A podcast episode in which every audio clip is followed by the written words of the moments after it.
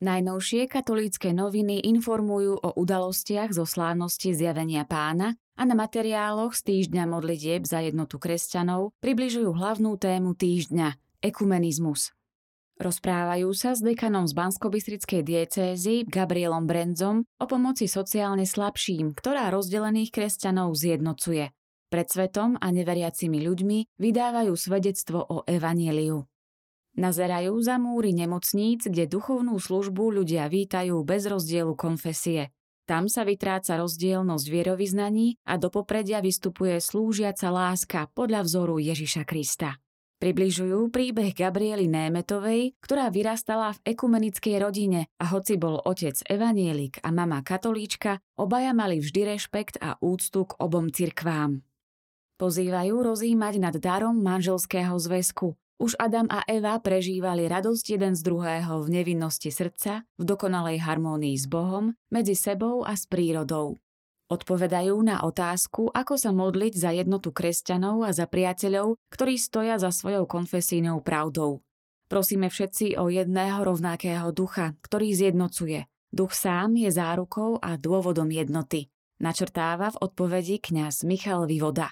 Predstavujú bývalého šéf-redaktora katolíckých novín Juraja Chovana Reháka, ktorý stál na čele týždenníka v 90. rokoch. Literárny historik a vedec, múzejník, kulturológ, biblista, prekladateľ či náboženský aktivista by sa bol začiatkom januára dožil 91 rokov.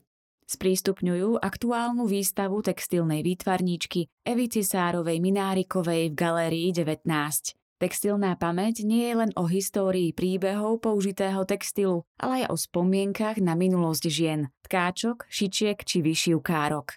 Ponúkajú svedectvo neochvejnej viery mladých manželov Keliovcov. Napriek trpkej skúsenosti im po strate dieťaťa bola zdrojom útechy práve viera. Prinášajú zaujímavý príbeh o láske a svetle odvážnej holandianky Cory ten Boomovej, hoci prežila pohnutý život, všetkým ohlasovala, že Ježiš Kristus je živý.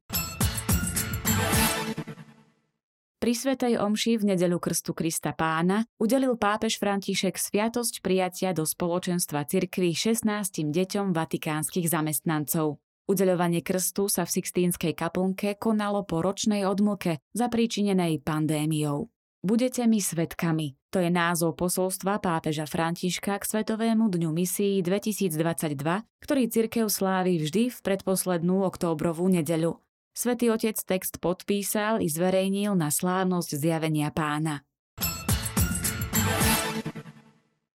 Prvé tohtoročné vydanie novín Slovo Plus, požehnané čítanie, hovorí o tom, ako možno byť plodnými aj napriek neplodnosti. Ako nájsť Boží plán v situácii, ktorú si manželia predstavovali úplne inak? Téma Plus prináša čitateľom 7 faktorov ovplyvňujúcich plodnosť, pozvania od cirkvy pre bezdetných manželov či rady od párov, ktoré sa potrápili s rovnakým problémom. Manželia Čaučíkovci a podobne Martina Bátorová v rozhovoroch prezrádzajú, ako sa dá naplňať otcovstvo a materstvo aj bez vlastných detí a že nájsť svoju plodnosť pre tento svet možno aj napriek fyzickej neplodnosti. V novinách nájdete aj rozhovor s mamou blahoslavenej Kiary Luče Badáno. Aké to bolo vychovávať dceru, ktorá oslovuje svojou mimoriadne normálnou svetosťou ľudí po celom svete? Špeciál Plus hovorí o tom, ako byť svedectvom pre tento svet. V dvoch článkoch a rozhovore s bratom Filipom Čiernym ponúka čitateľom množstvo úvah o vykračovaní z pohodlia a žití Evanielia v praxi. Okrem toho na stránkach novín nájdete aj stále rubriky Manželom plus, Rodičom plus, rubriku Živá cirkev, Portrét a kultúra.